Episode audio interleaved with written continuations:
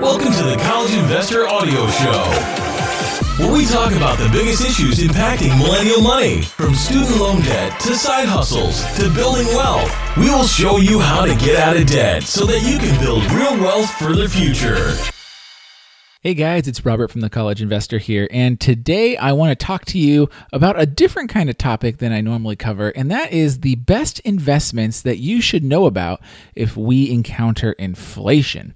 So, inflation can be scary for investors because many of investors see that inflation erodes investment returns. And this is true to some extent, but depending on the investment, it can actually go up with inflation, offsetting much of inflation's negative effects. So, why am I even bringing this up. Is inflation a concern in the current economic climate? One of the things that a lot of people are discussing lately is that we are at the end of the bull market and that we might see a recession. And in general, recessions correlate with deflation and prices dropping because as you, you know, lose steam in your economy and the stock market crashes and asset prices drop, uh, you know, you see a deflationary pressure. However, you know, inflation hasn't been an issue for several decades. So there's a problem here. One of the main ways you combat inflation is by lowering interest rates.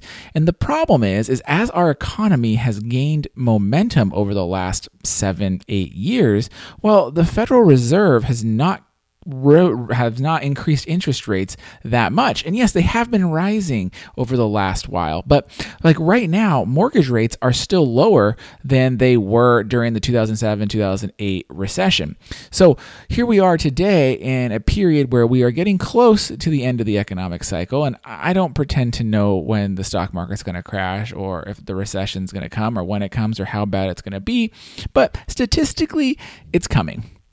And the problem is, is statistically, we have gone a long time without inflation.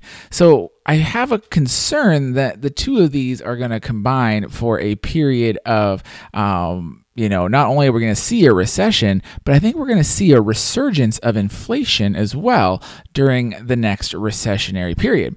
And that's a challenge for many investors because uh, a lot of asset classes, um, you know, don't necessarily perform well during recessions, right? We already know that stock market prices drop. But, you know, the ones that you want for a recession might not be the ones that you want to look at for inflation. So I, I wanted to just kind of analyze a few things and take a look at what are the best investment classes that you should consider if you are um, concerned about the rise of inflation here in the next don't know, decade or so.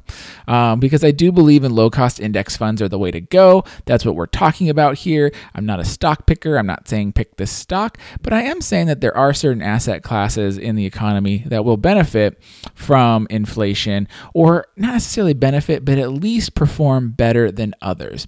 So, first off, let's talk about last inflationary periods. So it's important to understand that the last time we had major inflation was all the way back in the early 90s. 1990, 1991, the inflation rate was over 5% for a little bit. Um, and that's high. And the last time it was like really even above 3% was uh, going into the 2008, um, you know, financial crisis here. So, it's important to note that uh, in even the 1980s, uh, the recession got to, or the inflation got as high as 13.5%, and in the 1970s, it got as high as 11.3%. And so those are numbers that we just haven't seen in two decades.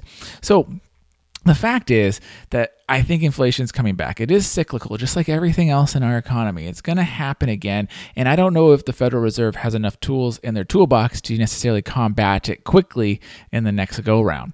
So, as we're looking at stocks, what are the asset classes that I think will do well? Well, the first one is small cap stocks. So, small cap stocks typically do well during inflationary periods, or at least they, you know, just bounce back very well in it. And there's not a high level of correlation between inflation and small cap stocks. Um, you know, in the last in the 80s, small cap stocks were rising when inflation bubbled up, and that typically is is that you have a lot more small cap stocks, and you have a lot of smaller companies in the economy that are more nimble, they're more able to adapt. Um, and so, regardless of the economic circumstances, small cap stocks typically do well in challenging economies. That's when, you know, every kind of like Apple and Google and things were small cap stocks during the financial crisis or the dot com bust or whatever happened. So, you know, think about those types of companies. Like, we don't know who the next company is going to be, but if you invest in like the Russell 2000, you're really trying to take advantage of small caps, you know, might be something to uh, add a little bit more to in your asset allocation.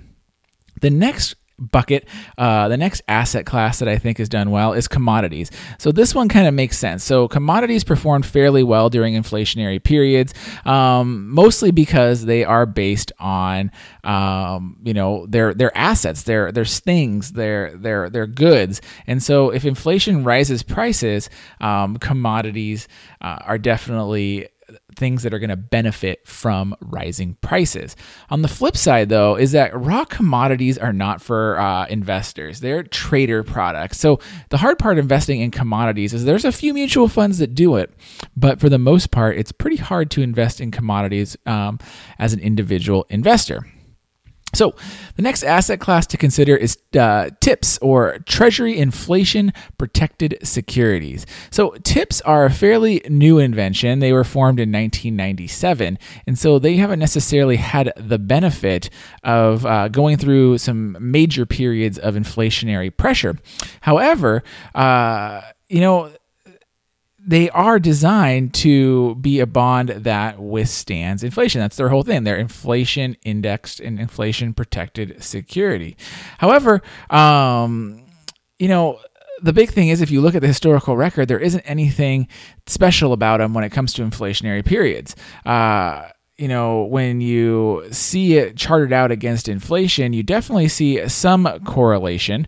Um, but at the same time, you know, they're there, they're going to help you withstand inflation. You're going to see a little bit better yield, but their performance as a price isn't going to necessarily be the greatest. So, tips if you're looking for income investments might be the key for you during inflationary periods, but I don't know if you're going to see a ton of growth out of them in inflationary periods.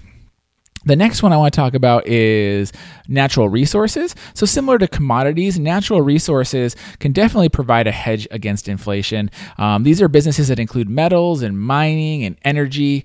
And the reason is, is that these, once again, use commodities and everybody needs natural resources, even during, um, you know, economic downturns or inflationary periods. So, uh, these producers of natural resources get to benefit from increased natural resource pricing which necess- boosts their profit.